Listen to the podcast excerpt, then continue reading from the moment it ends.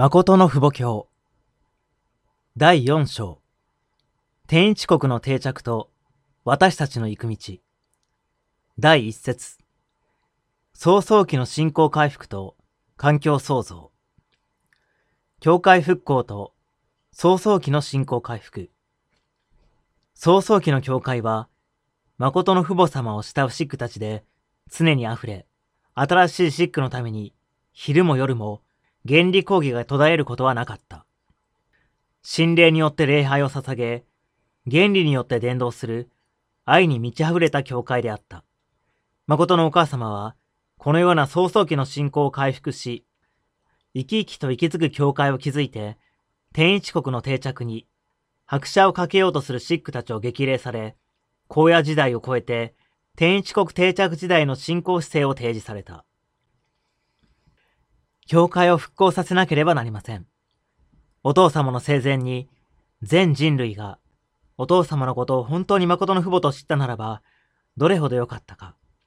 このような範がとても大きいのです。しかし、方法はたった一つ、原理の御言葉でそのようにする道しかないというのです。全人類には、原理の御言葉が薬です。私たちが行動することによって、原理の御言葉で教会を復興させ、さらには天一国の定着を早めることができるのです。お父様は早々期に、御言葉によって、愛によって、強い心情の世界の絆によって、シックたちを育ててこられました。今後、韓国の教会と世界の教会は、そのようになるべきだと、私、お母様は考えています。全体的に、韓国の教会をそのような方向に導いていくつもりです。世界も同じです。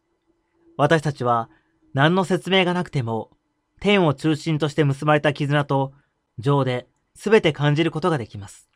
一つになれば全て通じるというのです。そのような深い情で結ばれた祝福過程です。皆さんはそのような面で全て享受しなければなりません。心情的な教会になろうとすれば、公職生活をしたり、公職生活をしなかったりという立場の違いはあっても、皆さんの行動や言葉、態度が、まず相手と環境、隣人のために配慮するものにならなければなりません。私たちにとって今、最も気を要する問題は、統一教会がいかに早々期の心情に戻っていくかということです。真理、御言葉と心霊が一つになって、躍動する教会にならなければなりません。どうすれば、毎日毎日、原理の御言葉を絶えず新しい人々に伝え、7日修練、21日修練、あるいは40日修練を経て、祝福の場まで行くように導くことができるかというのです。統一教会員をたくさん輩出して、生き生きと躍動する教会になるようにしなければなりません。統一教会に本当にシックと言える人たちがどれくらいいるかが問題です。原理をきちんと知っているシックがどれくらいになるかというのです。礼拝にどれくらい参席したかという、この数が問題ではありません。教会では原理講義を続け、シックたちは御言葉で生まれ変わらなければなりません。そのように、御言葉で生まれ変わることによって、誠の愛を実践する個人、家庭、士族、社会、国になるとき、天一国ができるのです。それが天上天国です。そうすれば、一人一人が自ら心の平和を取り戻すようになるでしょう。統一教会は本来、心霊と真理によって出発しました。ところが、現在の私たちの姿を見れば、教会やシックたちが心情的に発展したと見ることはできません。早々期には、シックたちが教会に訪ねてくれば、その場から離れたいと思いませんでした。父母様と世を明かしながら一緒にいたいと思い、父母様が願われることなら、何でもして差し上げたいと思いました。誰かが強制するのではなく、自ら進んでしたのが、早々期の信仰生活でした。小さな教会でしたが、教会は誠の愛で溢れ、お互いに一つになって、とても困難な時代を克服していきました。韓国の教会には、多くの祝福家庭を輩出する中で、忘れることができない逸話がたくさんあります。早々期には、シックたちが開拓伝道に出ていかなければならない立場だったので、市場を孤児院に預けて出かける婦人たちもいました。そのようにして、韓国教会は36家庭から430家庭が出てくるまで、多くの犠牲を払いながら摂理を成し遂げてきたのです。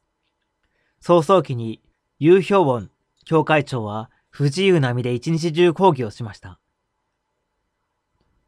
健常な人が一、二時間するのも大変なのに、そのようにしたというのです。しかも、その時は私たちの教会が貧しかったので、栄養の補充も十分にできませんでした。そのようにして復帰され、建てられたのが36家庭です。私たちが36家庭を尊く思うのも、心情の根がその土台から育ったからです。ですから韓国も、日本も、アメリカも、熱い愛で溢れていた、その早々期のように、新たに出発しようというのです。原理講義が途絶えることなく、修練が継続する教会にしなければなりません。皆さんは、御言葉で生まれ変わらなければなりません。早々期には、何かの条件や理由を問わず、ただ父母様にお会いすれば嬉しく、感謝で、まだ離れていれば会いたい、来たい、御言葉を聞きたいと思いました。自分中心の考えがありませんでした。私がこのように努力すれば、どれくらい報いがあるか。私がこのようにすれば褒められる。このような計算はありませんでした。そのような時に戻らなければなりません。私、お母様は、そのように愛が溢れ、生き生きとした統一教会を作ろうと思うのです。短期間のうちに自分の地域の人々を復帰しようとすれば、教会から明かりが消えてはいけません。皆さんは本当に固く決心しなければなりません。この時代に生きて、お父様にはべっていた人々としての名誉を失墜させてはいけないのです。皆さんは、霊界でお父様に記憶される人にならなければならないのではないですか？そうするためには、どうしなければならないでしょうか？休んではいけません。生き生きと躍動する教会を作らなければなりません。私たちは生きています。人が生きているというのは、動き続けるということです。死んだ人はじっとしているのです。計画だけが重要なのではありません。実践が重要です。皆さんは実践をしなければなりません。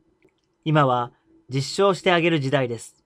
皆さんは夜寝ずに常に起きて明かりの消えない教会になるようにしなければなりません。そうであってこそ、お父様が全世界を見て回られる途中でその明かりに惹かれてきてくださるのではないですか？お父様が素通りしていかれるようなところになってはいけないというのです。私たちは、お父様が普段からおやりになりたかったことを成し遂げて差し上げなければなりません。内的、外的に秩序と伝統を立てることが急がれています。早く世の中の人々に統一教会が健全で継続して成長し発展していることを見せてあげ、彼らが自ら訪ねてくるようにしなければならないからです。皆さんが伝道しようと努力することも重要です。設理的に成し遂げられた実績を見て、ああ、私が最後に身を寄せなければならないところはここだな、と言いながら、心によって導かれ、自ら訪ねてくるようにしなければならないのです。そして、彼らを祝福過程に連結しなければなりません。私たちは霊界と一つになった立場にいることを実感して生きています。皆さんが霊界と相対基準さえ合えば100%薬事、働きするという話です。皆さん自身が責任感を持って生き生きと活動しなさいということです。そのようになれば、霊界が100%享受します。霊界の願いとは何でしょうか？私たちの願いとは何でしょうか？